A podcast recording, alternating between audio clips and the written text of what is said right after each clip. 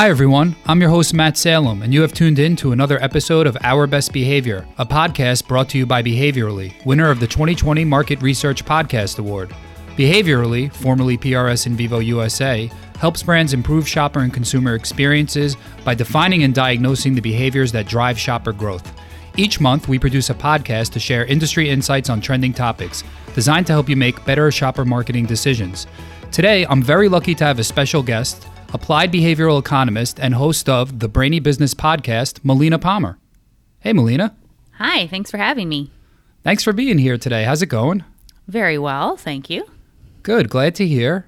So, I was hoping that we could start off a bit about just you personally, let the audience get to know you for those that listen to the Behaviorally podcast. I'm sure many know you from your own The Brainy Business podcast, but hoping you could just share a bit about yourself on the personal side.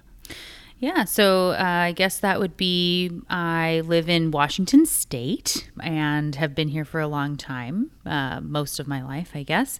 And as a little tidbit, that it's funny, I get people that ask about this sometimes. I've been, there's always a joke that I have one of the best voices in behavioral science of different, like, notes. Uh, say it's like the smooth jazz podcast, sort of a a deal with that. But uh, I actually used to compete singing opera, and for the longest time, you know, always the plan was that I was going to go to school for musical theater and a long time performer, and so that is, I guess.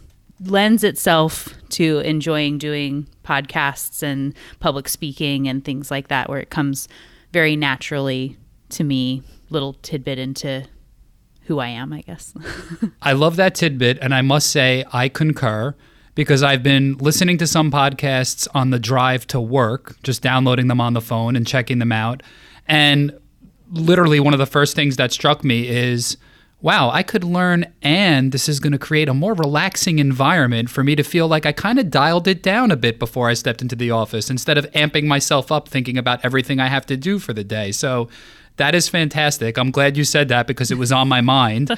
and I and I love the opera angle too. I come from a musical family with a father that's a music teacher, mm. retired now for quite a long time and there was always music in my household, so I I sincerely appreciate that aspect of it as well, the tidbit. Yeah. Um, so thanks for sharing that. Yeah. So you're certainly a busy individual, hobbies and personal life inside. You've made many contributions to the research and behavioral economics facets of the industry. The Association for Consumer Research, writing for Inc. Mag, which is constantly popping up in my Google feed, by the way, because I do read a lot of articles from the literature there. Uh, teaching at Texas A&M. Melina, when do you sleep and eat? Oh, you know, that's uh eat while I'm reading things, I guess, and uh, sleep while listening to other research and books to for interviewing on the show. No, uh, I try to keep a pretty decent work life balance, and I would say I have a very supportive husband who knows that sometimes there are late nights and weekends, especially. You know, we got new classes coming up or uh, other writing and things to do, but yeah, it's when it's the thing that you just really love doing and you found the thing that is your passion so much more than could even be explained. Where I'm constantly, even if I'm watching TV or if I was reading a book or whatever, I'll see an advertisement and think, "Oh, that's so interesting. I wonder why they did it this way." And I could do a post about that and I could write about that. I could include this in a class. I'm just it's constantly all happening in my brain anyway, so might as well, you know, write it down and share with the world, I guess. Absolutely. Well, speaking of writing things down and sharing with the world, the book. The book is out. Yes. What your customer wants and can't tell you. Highly recommend everyone listening goes to Amazon, clicks it, puts it in their cart, buys it immediately. Oh, thank you. Writing a book is a labor of love often, as I've heard, and they certainly don't write themselves. no. How, how did this come to fruition? I mean, how did the whole idea come to fruition for you? You obviously have the Brainy Business podcast. I'm sure that kind of one thing led to another, so to speak. I'd love to hear a bit more. Yeah, definitely uh, a kindred and building upon one another. In when I started my master's in behavioral economics, I have a background in marketing and brand strategy.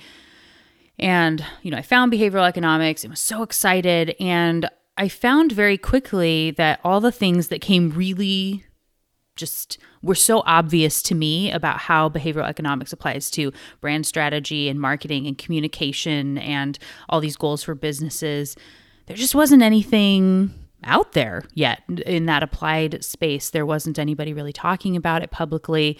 And so I ended up launching the podcast to be that. And as far as I know, was the first behavioral economics podcast in the world that was really like dedicated, definitely the first one for applied behavioral economics. And then, you know, had this huge initial like spurt of people just finding it and reaching out from all around the world. We've had downloads from 170 plus countries. And just you know i love this. I get it. You talk about it. It makes sense. I'm able to translate you know the really academic stuff in a way that it's not boring and you get what you want to do. But then there's this next you know where do i start? And how do i jump in and make this happen and so some of that with starting to teach at texas a&m and then with the book though is just a more mainstream applicable way. It's written to be kind of like a reference guide of sorts to where it's, you know, 16 top concepts that I've worked on with my own clients for business and helping you get a little bit about them and then start feeling comfortable getting to be applying them on their own and together in a way that you can really feel good. And all those chapters, they end with little like apply it sections and tidbits. We also have a full PDF companion workbook that is free for anybody to go and download that goes with the book. It's 111 pages because I'm ridiculous and can't control myself when creating worksheets and stuff. But I just really want everybody to be able to be successful in applying behavioral economics in business. And so that's what the book is really about. I love that aspect of having the accompanying workbook to really help people think it through, think it over, activate the book, if you will. It's mm-hmm. it's great in the book, you talk about pretty much off the bat, and even kind of in some of the press that I've seen, tapping into the subconscious, system one, however we would like to call it. And just as at a high level, that subject matter I think is interesting to a lot of folks when they first hear about it for sure. It's obviously more prevalent now in industry and kind of more common knowledge. But it can be both, you know, great to understand, but also intimidating in a way when you think about, well, how do I bring to top of mind, my conscious, all of the things that I normally am not thinking about? And in some ways, it's easy to understand in that, hey, well, when I'm driving a car on the same route every single day, I'm not literally working my mind to remember that I have to make a right at this light. It's just kind of back of hand. And, and that's an example that comes easy. But as I think about it more and I think about applying some of these concepts to research, you know, in research, how can we ensure that we're tapping into the subconscious, both with shoppers for us or for anyone conducting research, just respondents that are in the research? How do we get them to access areas of the subconscious? And how do we create research that can better activate those areas so that we are really observing great true behavior? the first initial tip just as you know we're getting started jumping in looking at that subconscious piece one of the things that i talk with clients about a lot is when you think about the part of your brain that you're using when you and your team sit down to create the research study or design the product or whatever it is you're using your conscious brain and you think you're talking to other logical conscious brains and what people should do and you have the jargon and all that stuff. And oh we're going to ask about this and it's going to do that. And if you don't understand the rules that the subconscious is using, which is 99% of decision making, and that is where the people that are making a choice are going to be coming from, if you don't factor that into your consideration set, you're, it, you're just not going to get the information that you want.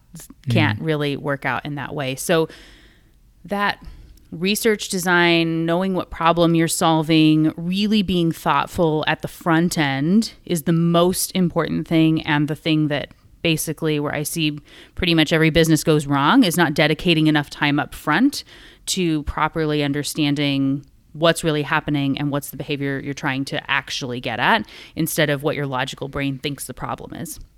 So I would say that is the biggest piece from the beginning. And then when you're looking at designing any sort of testing, you know, there's a, just a good mix of qualitative and quantitative techniques you're able to do and you know at texas a&m through the human behavior lab we use imotions technology so you're able to be getting at the eeg brain scanning and the eye tracking software and facial recognition and looking at these things all at once that people can't tell you which you know what your customer wants and can't tell you. There's a reason that that's the name of the book there. Um, but even just something as simple as knowing that you know your eyes are scanning the room around you two to three times per second. You're just constantly looking around. And so that eye tracking is able, where someone says, No, I was just looking straight at this.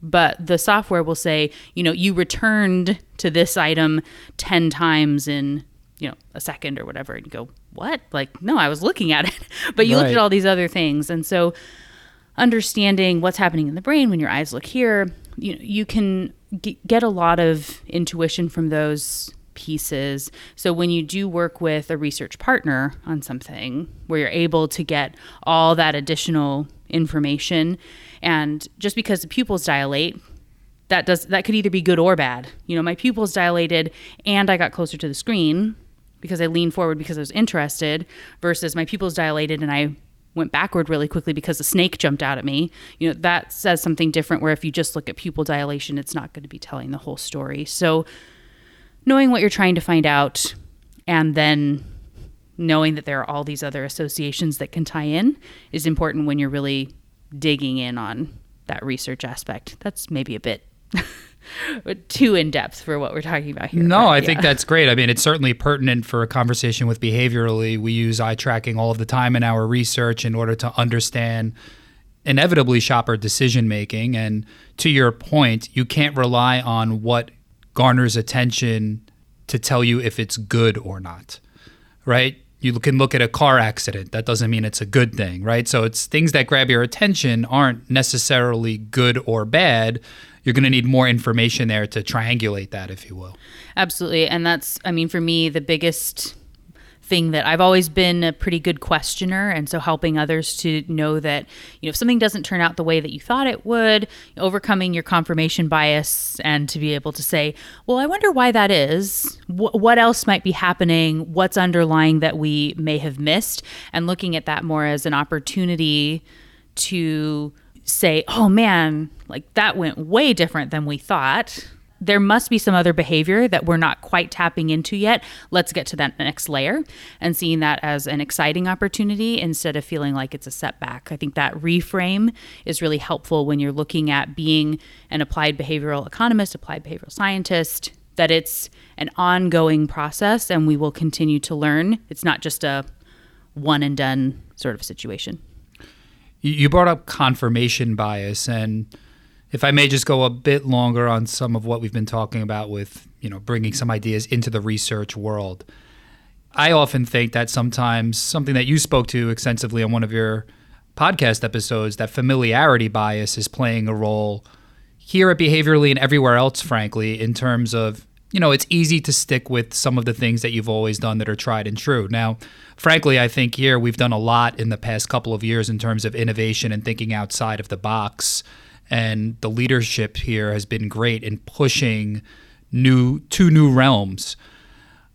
When I think about your podcast episode around familiarity bias, I, I love the example you gave about watching movies as a kid and how you never want to watch that new movie I mean, for me, I live that at home. My three-year-old daughter, she wants to watch Frozen all the time, and it's like, geez, there's there's other movies besides Frozen, Nyla, but you know, it's always Frozen on repeat, and that that example really resonated with me, and I thought of myself for a bit, and I was like, hmm, well, you know, I hate it when like an app updates on my phone. It's like I don't want to learn this new user interface. It was working perfectly fine and they completely revamped it. But then you use it for a week or two and you start to realize, you know what? This isn't so bad. You know what? There's some new features here that are pretty useful.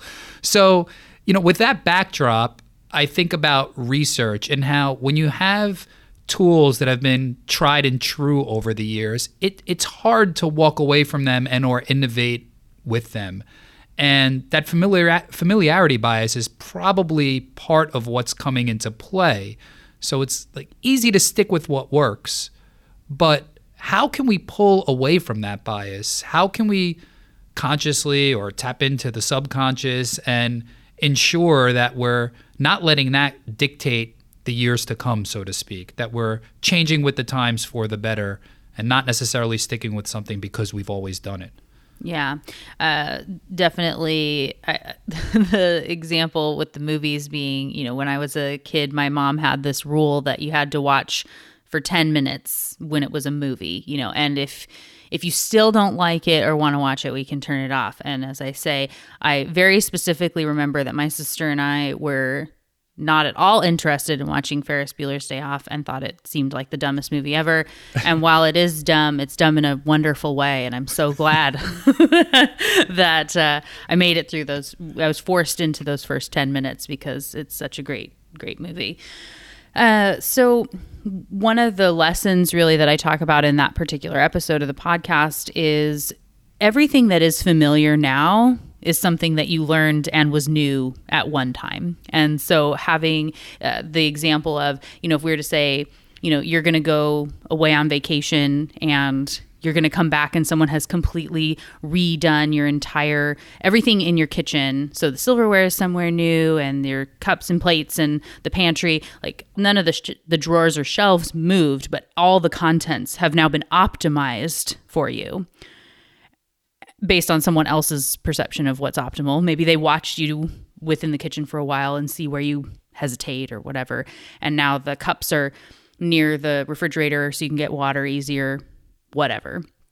The process when you come back, it will be very frustrating at first. Be like, oh no, this isn't where the spoons go. They go over there.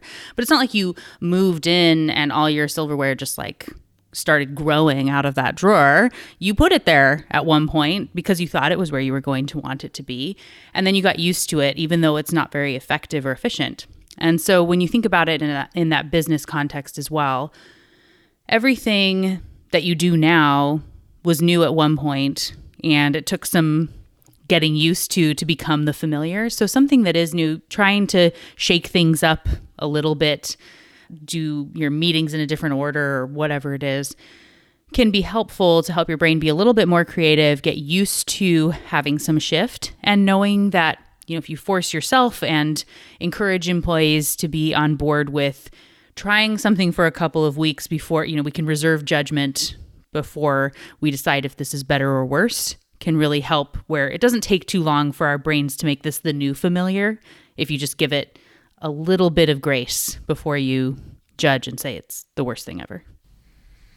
I like a lot of what you said there. And what I'm taking away is it's important to almost prepare yourself for the unfamiliar, you know, kind of consciously driving awareness amongst those that are taking on something new that, hey, it's going to be unfamiliar. It's going to be uncomfortable. It's okay to have those feelings. Let's ride that wave out for a little bit and see if over the course of a week, a month, whatever it may be, to come to fruition that we feel like mm, we're not in a better place, or hey, we are in a better place. Good thing we wrote it out for a while in order to combat that potential bias that may naturally occur.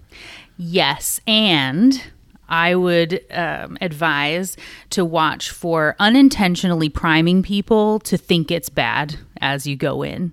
So there's the flip of that, which if we have, so there's this trifecta where we have our loss aversion, status quo bias, endowment effect that kind of work to make us like what we're close to, which is very tied in with familiarity bias. And so I like to give the example of getting people to change their desks. And so if you say, hey, we have to move to the other side of the office. I know it's going to be a pain, but you're not going to like it. And I know you really like this desk, but try to make it work. That person has been primed to really lock in about everything they love about their old desk, even if they've complained about it for six years while they've been sitting there. Whereas instead, you can use that trifecta to your advantage in the way that you kind of prime and set up that message. So don't even talk about the like, this might be hard or whatever. But if instead you say, hey, you know, we have this opportunity to move. I know you've been talking about how you really wish you had a window or you wish you were closer to the coffee station or whatever it is. We have this new space available and one of these spaces is there. What would make you really love this new space? And so then they're able to shift. Don't even think about the old thing. We don't need to talk about it because it's not an option for you anymore anyway. So I don't need you to dwell on that. Like, what would make you love this new thing?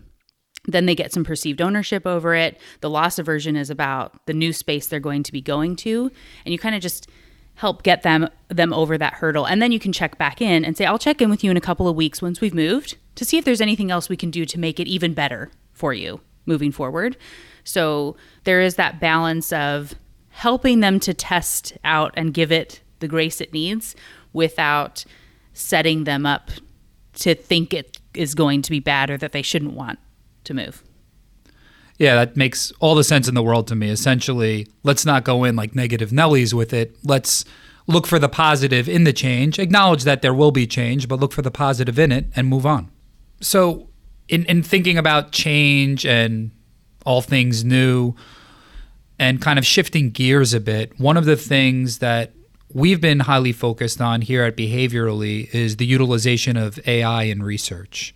And we recently introduced a product called Flash.ai, which essentially is using image recognition combined with our database of shopper behavior to understand what the likelihood is of images, in this case, images of packages, to perform well in the shopping environment, both at shelf and out of shelf context, by making comparisons across the database facilitated by the AI in order to understand linkages of certain types of package element executions to relative success in the database, you know, top tier performance, etc.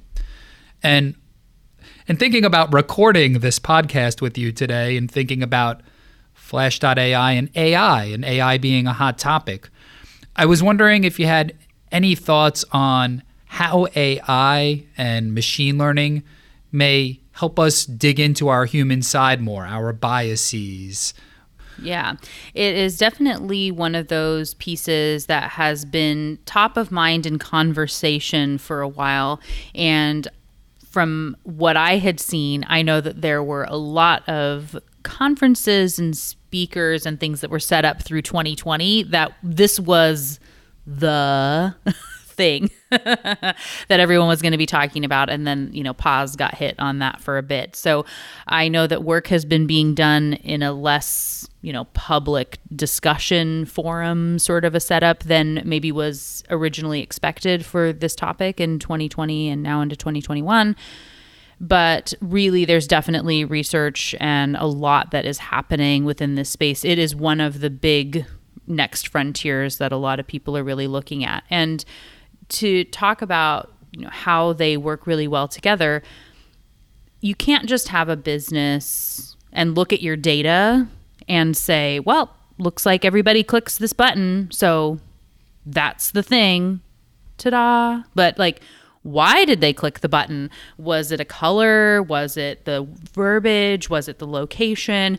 Um, understanding the priming that maybe happened before they saw the button and being able to use the data to have some you know intuition and looking at what might have been happening in the brain and how you can then use that as an insight moving forward. And then if you know what you're looking for in the data based on some behavioral science concepts you're looking to test you can make sure it's either validating that or if you find something else like we were talking about there's a lot of building upon each other in this just in the same way where you know for years and years talked about where you know you have this combination of qualitative and quantitative data and that's very much i think the behavioral science and the ai piece is kind of the new space for the qualitative and quantitative work kind of coming together. Mm, i like that lens and and it's akin to the way we speak here about define and diagnose which put a bit more simply uh, quant and qualitative, although I think it goes a bit beyond that in how we talk about it. But essentially, that is what it is. It's it's taking quantitative and qualitative research aspects and putting them together to have truly robust research and something that will really inform for any given initiative. And I, I love how you broke that down to that idea of quant and qual working together in thinking about behavioral science and AI coming together. Um, so the future is bright, and I, I, can't wait to see what the future holds for us all.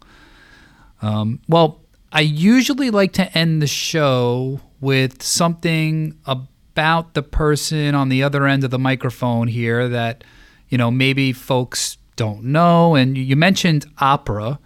So maybe we'll, we'll stick with the opera piece, but ask you about your favorite. I want to ask you to sing because I just, I know that's just, you know, I wouldn't want anybody to do that to me because I can't sing. You can, and I certainly am not asking for that at all. But with that said, I'm curious what are your favorite operas that you've been to? Uh, what's maybe a favorite venue of yours? And the kicker is, is there any other music genre that you are really into? So, what I can share with you would be well, I won't just start singing while we're here, uh, but I do have uh, there's a video where I sang a national anthem for the Seattle Mariners a few Ooh. years back. So, I would be happy to share that. And if you have show notes somewhere, you know, you can have that available so people can hear it. When I first uh, started taking private voice lessons, I know I had told this, you know, being, uh, you know, junior high, high school uh, person saying like, "Well, I don't," and I don't sing opera. Like that is not what I do. Right? And then it was proven wrong. So uh, I I'm a fan. I've uh, got a pretty big range, but I ended up doing a lot of the the mezzo, like what we call the pants roles, to where uh, you play the boy, even though it's like super high notes. So, uh, one of the ones uh, I went to state one year singing Che farò senza Euridice. So, that was uh, Orfeo ed Euridice was uh, the opera that that is from. And so I really like that. And also, where all my friends got to sing in French and very beautiful languages and, and whatnot. And then I know my teacher always would say, you know, well, like, I think you could do, and so it's German. N- nothing against the German language. It is a different flow than right. uh, French, but it was fun to sing in in those as well. And so I did also. I used to. We, I sang jazz, and I used to um, sing with a country band in in Seattle uh, before we moved a couple hours away. So uh, just even a few years ago. I so I have a pretty natural twang. And you know country and opera definitely have the same tone to them. Not at all.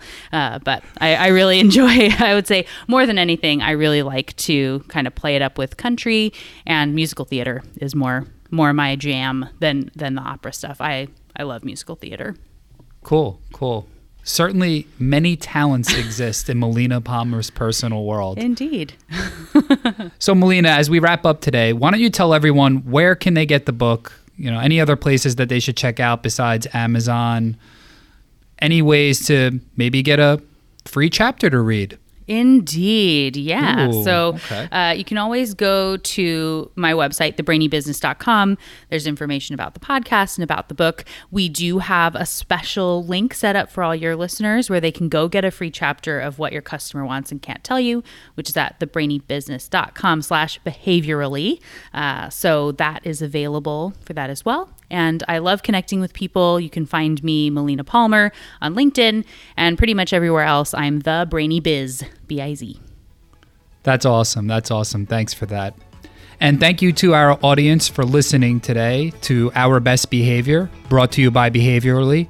Really want to thank you, Melina, for joining us today. It's been a great time. I loved every moment of it, and I hope that we get to do this again at some point in time. You completely rocked it, and we'll uh, we'll see you again hopefully soon, and catch the audience next time.